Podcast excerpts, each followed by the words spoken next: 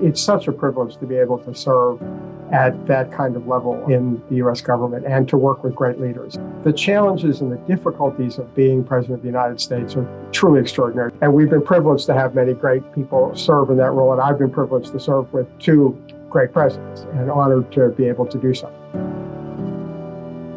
I think the problem right now is that we have broadly accepted this idea that the relationship with China is a competition. But the fact is that in the zero sum world of international politics, competition is zero sum. And it's very hard to put boundaries or guardrails, the way the administration wants to say, on the relationship when you've defined the relationship as zero sum. Welcome to Straight Talk, a podcast about big ideas featuring candid discussions with some of the world's foremost thinkers and doers. I'm Hank Paulson, chairman of the Paulson Institute, and today I'm speaking with Jim Steinberg. Jim is the 10th dean of Johns Hopkins University School of Advanced International Studies. Prior to becoming the dean of SAIS, Jim served as a university professor of social science, international affairs, and law at Syracuse University and served as dean of Syracuse's Maxwell School from July 2011 until June 2016. He previously served as Deputy Secretary of State from 2009 to 2011, serving as a principal deputy to Secretary Clinton. Jim also served as Deputy National Security Advisor to President Clinton from 1996 to 2000 and as the President's personal representative to the 1998 and 1999 G8 summits. Prior to becoming Deputy National Security Advisor, Jim served as Director of the State Department's Policy Planning Staff and as Deputy Assistant Secretary for Analysis at the Bureau of Intelligence and Research. Jim, welcome to the podcast. I always learn something new from you when we talk. I'm a big admirer of what you're building at the Johns Hopkins School of Advanced International Studies. So I'm looking forward to our conversation today. And I'd like to start at the beginning. You were born and raised in Boston, Massachusetts. Talk a bit about your upbringing and what sparked your early interest in public policy, because boy, you started early. Thanks, Hank, and it's a great pleasure to be with you too. You know, mentioning Boston is really very uh, relevant to the answer to that question because I did grow up in Boston, and very early on we were exposed to a, a very dynamic uh, young senator named John F. Kennedy, who was uh, our senator in the, the 1950s. And one of my first memories as a as a young boy was the inauguration of President Kennedy. Um, in 1961 and the remarkable uh, speech that he gave then. And I think for a young person growing up in Boston and seeing this this dynamic leader talking about the future really inspired me and I think many others with this sort of powerful sense of both the opportunities and the responsibility of, of public service. And that sort of stuck with me and really was kind of a, a motivation throughout the rest of my life. Yeah. And, and, so then you got involved very early on, at least to me, it seemed early in public policy, but before you were known as a foreign policy luminary, you built your chops with a range of local political campaigns. How did this evolve? And then how did it evolve into national politics? Well, as you said, I mean, I think especially you know for somebody who grew up in sort of a middle class family, that it was the it was the day to day issues, and particularly growing up in Boston, which so I think some of your listeners will know was a very contentious time in social policy. We had uh, a lot of issues around race and, and economic issues in the city uh, in the 1960s. Um, and I had the chance when I was a senior in high school after my after I graduated from high school to work as an intern for the first black city councilor in Boston, Tom Atkins, who was an extraordinary leader, a very courageous and, and brilliant man. Uh, and then when I went to college, I worked both part time during the school year and during the summers for Kevin White, who was the mayor of Boston. And so I was working on all the issues that were kind of close to home for me housing, health, transportation, and the like. But there was a there was this sort of funny moment of enlightenment, which was, though I'd always thought about working on the local level, I was working for uh, Mayor White in uh, 1972, in the summer of 1972. And uh, George McGovern had just been nominated as the Democratic candidate for president. And there was a brief period of time where the McGovern campaign reached out to Mayor White to explore whether Kevin might be willing to join the ticket as the vice presidential candidate. And for the first time for all of us, you know, who were working there, our little world of Boston and Massachusetts politics seemed to open up to the possibility of the of the national stage. And though, as you know, it didn't turn out that way, and that, that ultimately McGovern picked uh, Sarge Shriver to be the vice presidential candidate, there was sort of this sense of you know, we at the at the city and local level were so dependent on the national government that maybe if we could just raise our sights and be part of that conversation. And a small sidebar to that is, uh, as very few people will know, but it was a very important personal legacy, was the chief of staff to Kevin White at that time was a young man named Barney Frank. And so, you know, it was my first association with what became Congressman Frank, and also my first sense about the possibilities of taking that local work and to achieve local things through national efforts amazing, a small world, because when I went to Washington to be George W. Bush's Treasury Secretary, and as I got to know him, I became very close to him, and he was tremendously effective at getting things done that we needed to get done and was a really good colleague as we went through the financial crisis to take on your narrative. You were serving in the Justice Department of the Carter administration. So you'd now go on to the national level. You were at the Justice Department of the Carter administration when you made the pivotal career shift to foreign policy.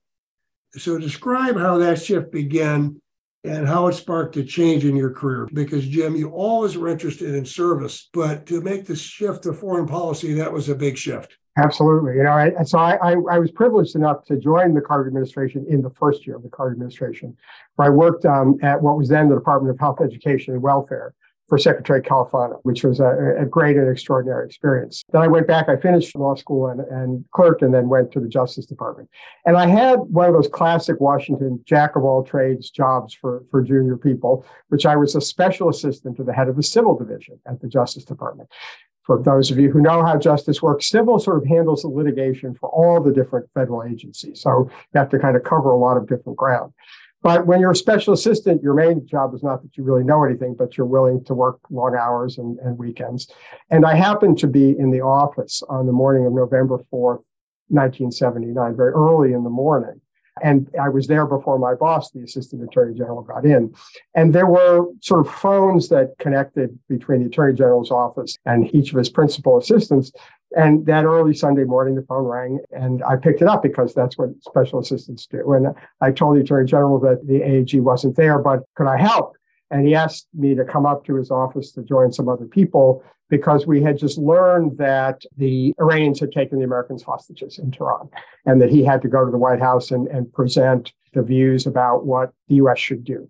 And I didn't know very much about it, but I sort of had some sense about the kinds of tools that the Justice Department had and, and the like. And so as a result of that sort of chance moment, I was put on a team of people who were supporting both the Justice Department and the administration as a whole on dealing with the Iranian crisis. And I spent the last 15 months of the Carter administration working on the, the frozen assets that we did to try to get some leverage on returning the Iranian hostages and providing some support to then Deputy Secretary of State Warren Christopher and the negotiations there. And so, just by the sort of accident of time and place, what I, my whole focus then turned to this international arena and the challenges of trying to engage and advance U.S. interests on the international platform.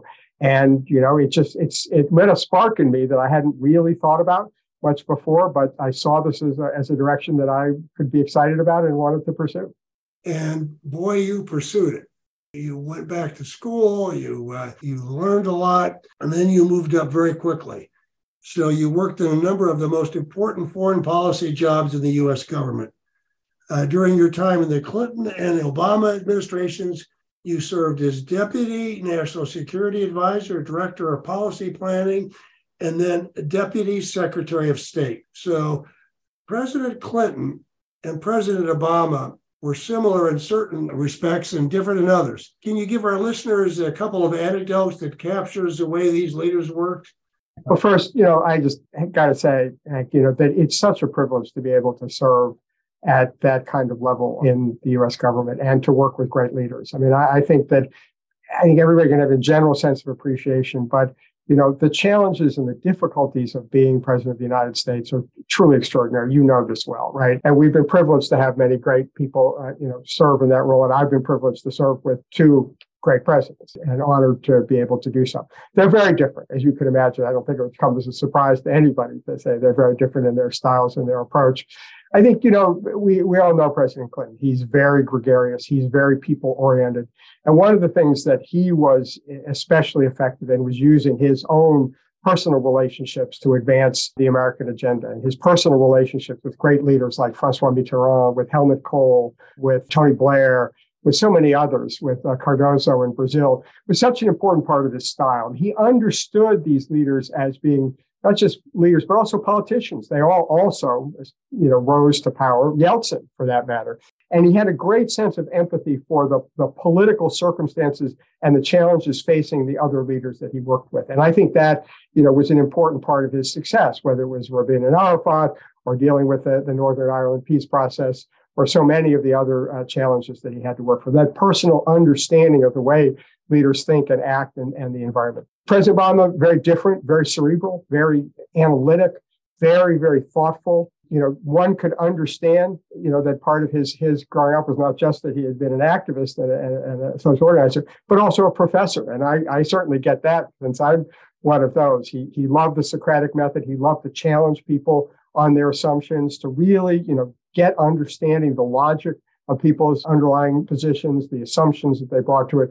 So very, very different styles, but both uh, great leaders. Now, looking back uh, on your time in government, which of your accomplishments gives you the most satisfaction? You worked on a lot of important things. And so maybe that's an impossible question there's so much that is rewarding. And I, as you said, I mean, I just, it's like asking who's your favorite child, right? They're, they're all my favorite children. And, but I, I, have to say, because I work in the national security area, the, the, the war and peace issues tend to dominate.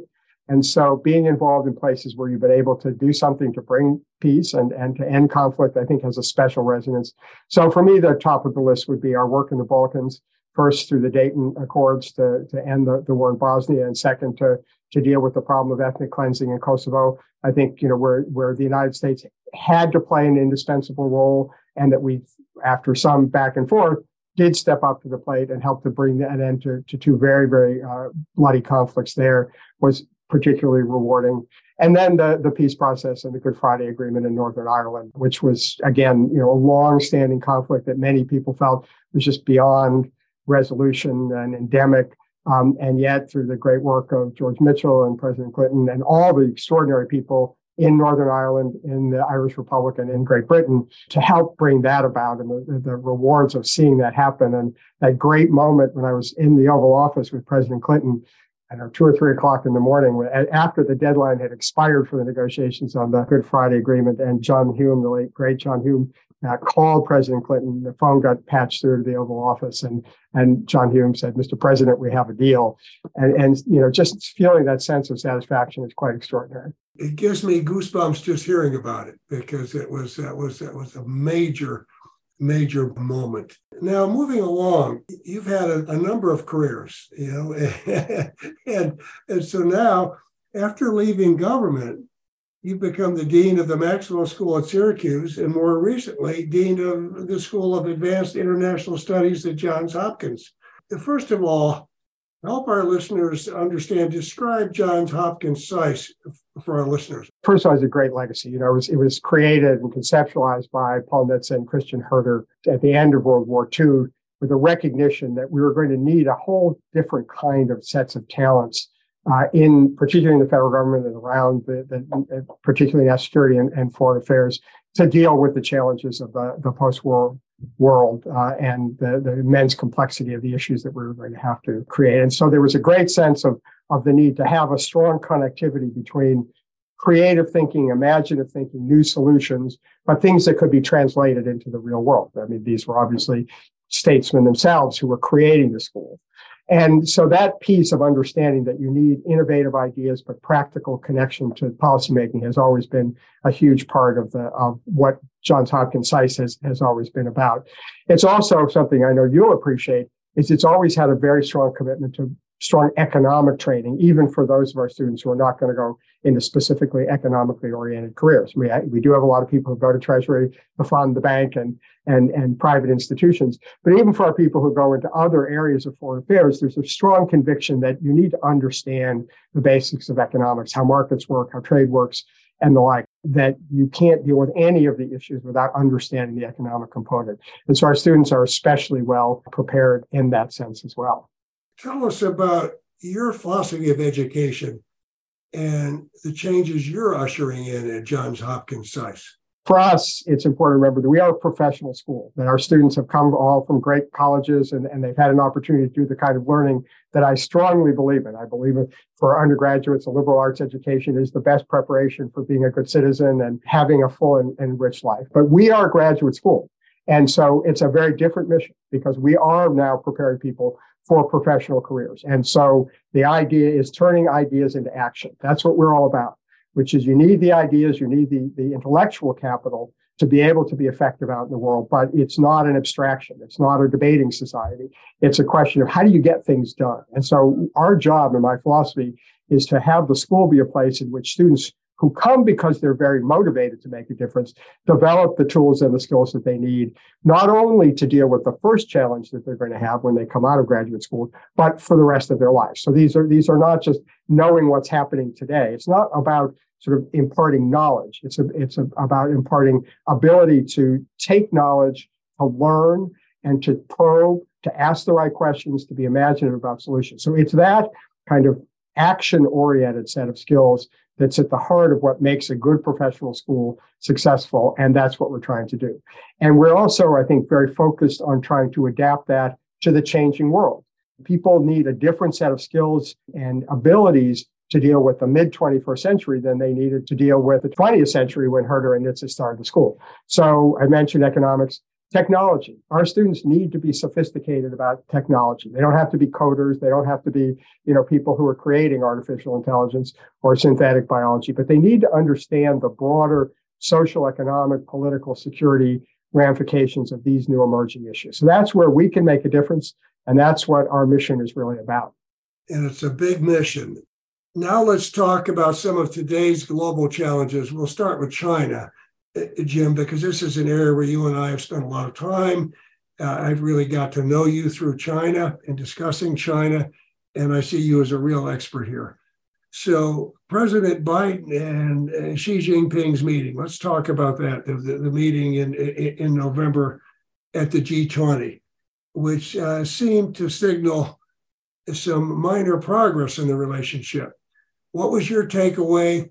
How do you assess the current state of U.S. Uh, China relations?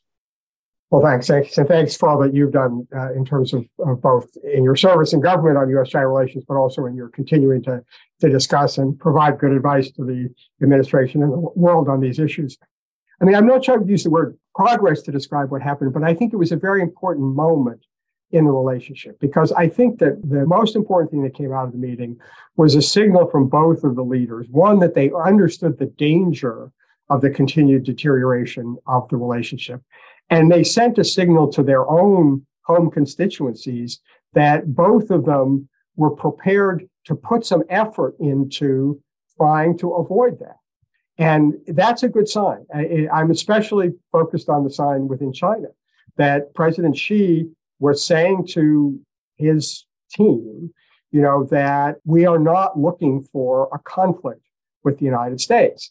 And that makes it possible for the people who work in the system to, to re-engage with the United States at a time before when there was uncertainty about whether the Chinese leadership even saw any value in engaging with the United States. So that signal that, that President Xi gave and his language about understanding the dangers. And then, of course, Similarly, on our side, the President Biden making clear that understanding we have deep, profound differences, that there is a, an appreciation of the risk of just unconstrained rivalry, competition, whatever word you want to use, and that there was a responsibility of the leaders, that there was agency here for the leaders to try to do something about that. So that signal is very important. Now, progress requires them to actually take that signal and do things. That, that remains to be seen. Jim, I agree with you that this was an important moment. Biden and Xi's sitting down and, and changing the tone. But uh, You know, how do you assess the current state of the US China relationship? And when you look at America's strategy toward China, what could we be getting wrong? What risks do you see with our present policies? I think the state relationship is very fraught at the moment. If you would ask me this just before the meeting, I would say that that my assessment was that both sides were close to giving up on the other one. That both sides had concluded that the other one was not interested in developing a constructive relationship. That both sides had resigned themselves basically to a, a long-term twilight struggle, just like the Cold War, in which there was really no meaningful opportunity to have a different direction. That uh, I think our the assessment on the U.S. side was that China was hopelessly expansive and aggressive, uninterested in in having any kind of serious cooperative relationship with the United States, or to accepting that it needed to work within the international system. And on the Chinese side, a growing sense that the U.S. was implacably hostile to China and China's interests, and would do anything it could to thwart China's economic development, its political influence and the like. And so you get, we were getting to the point once each side has given up on the prospect of constructive engagement, then th- there's no bottom under under the relationship. There's just a risk that it's it becomes an all-out competition that can easily turn into conflict. So that I think was the direction that we were going. As I said, I, I saw the meeting as a signal that maybe both sides were beginning to perceive the dangers of that. And so uh, optimistic is too strong, but I, I do hope that everybody takes advantage of this to recalibrate because I think the problem right now is that we have broadly accepted this idea that the relationship with China is a competition. And I know that many people say, oh, competitions are very benign and it's just like the Olympics or the World Cup. But the fact is that in the zero sum world of international politics, competition is zero sum. And that if we see the world as one in which our the other side's gains are our loss, uh, then we have to do a lot to towards the, each other that is damaging to the other. And it's very hard to put boundaries or guardrails, the way the administration wants to say, on the relationship when you define the relationship as zero sum, in which one side is going to win, there's going to be vigorous competition and the like. And so you know, it is the sense of, of saying, seeing relationship almost exclusively in zero sum terms that I think has been the danger of the way the administration has framed this idea of competition. We've got to recognize that each side is committed to protecting the security and prosperity of its own people. That each side has a profoundly different view about how to do that and that these differences are profound, right? That we believe the way to protect the prosperity and the security of the American people is by a free and open society in which people are allowed to make their own choices. The Chinese are Leninists. They don't believe that. They believe that a leading party should make these decisions, that the history of China is that the absence of a strong leading central power has, has led to China being weak and poor. And so the leadership has, has bought in. I'm not sure the Chinese people have bought in to this vision. So that conflict is baked in, but we still have to understand that even though we disagree how they're doing it, the fact that they want to achieve security and prosperity for their people is understandable. And so we have to find a way to express our understanding that their objectives are not necessarily hostile to ours, even though the way they pursue them could be very damaging and threatening to us. Very well said. Now, I'd like to talk about third rail here, the issue of Taiwan. You've written that there are powerful reasons to sustain the one China policy, but equally powerful reasons to adapt it to meet the realities of today. First, describe for our listeners the one China policy, which has been a key part of peaceful economic progress in the Asia Pacific region, and tell us how you come out on whether it needs to evolve problem with slogans and shorthands is that people think they know what these things mean and it often obscures rather than clarifies the debate. Because you know when you say one china but for many people who aren't steeped in the details and the history it sounds like well that means you're just accepting that beijing should control taiwan. But that's not the case. What we call the one china policy is actually a policy which is much more nuanced than that which is basically that there is an understanding that the resolution of the differences between Beijing and Taipei uh, can only be resolved peacefully and with the consent of of the parties on both sides of the straits. That is, it's a commitment to, to be open to a range of solutions, but no use of force or coercion, and that each side has to accept whatever is the ultimate outcome of the resolution. That was the principle that has guided U.S. policy uh, from the beginning. That that we would not, the U.S. would not try to impose a solution on the problem, but it would insist that each side approach this peacefully and without coercion. And so that is critically important and without unilateral actions by either side, that they would, things would be done with the consent of people on both sides of the straits. And that's so important because there are issues that are very profoundly different between people on both sides of the straits. But as long as there's a commitment to try to find common ground, each side can defend its own interests and yet recognize that the other side has a stake in the outcome as well. And that's very important for the United States, right? Because we need to have whatever the difference and whatever the resolution be one that is not one that is uh, achieved by force. Now, when I say it has to be adapted is because how we did that, right, in the long term. So we agreed when with normalization under President Carter that we would no longer have formal diplomatic relations with Taiwan and we would not have a separate independent recognition of Taiwan as a separate country. But we also uh, agreed that we could have informal relationships with Taiwan across a range of things. And in, in, today's environment, the ability to sustain this idea of a peaceful future without coercion on either side depends on the Taiwanese people having enough sense of security that they don't feel that they can be coerced by Beijing.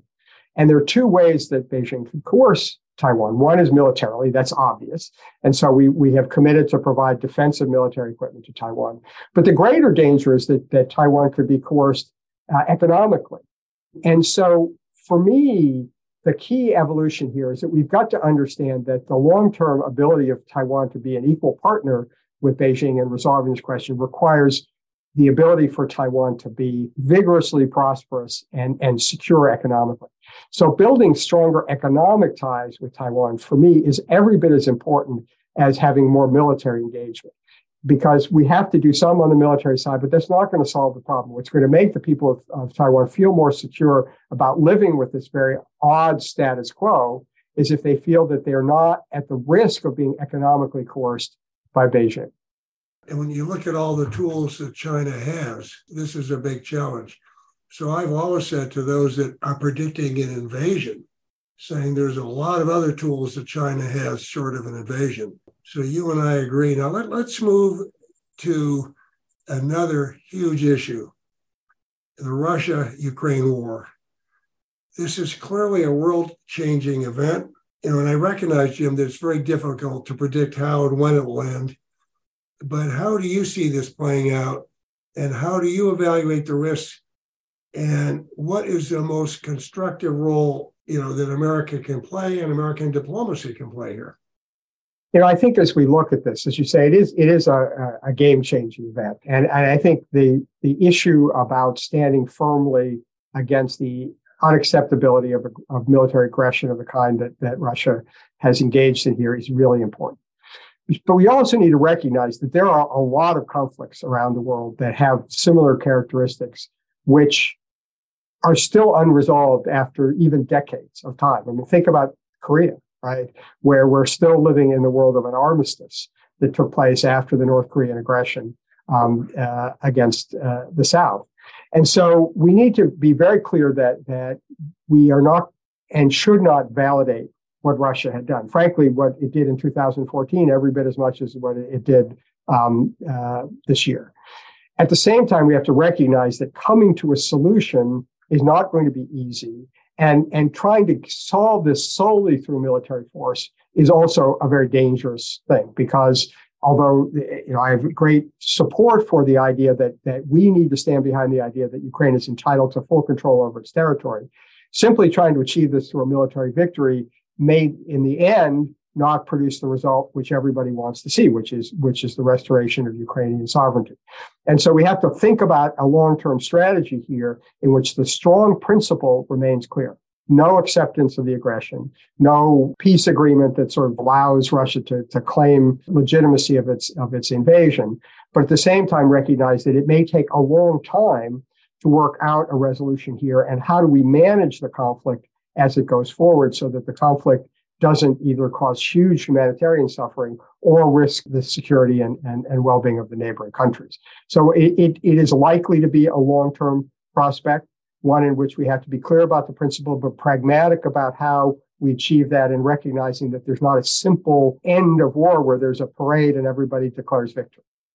The world's never going to be the same again, given the size of this. I do agree that a simple solution looks very unlikely right? And a quick solution looks very unlikely. Jim, let's close our conversation today with your advice to our younger listeners. What advice do you give students who are navigating their lives and careers in today's rapidly changing world? Yeah, well, it's it's it's a it's a fitting end of our conversation because it really takes me back to where we started, which is my own biography, right?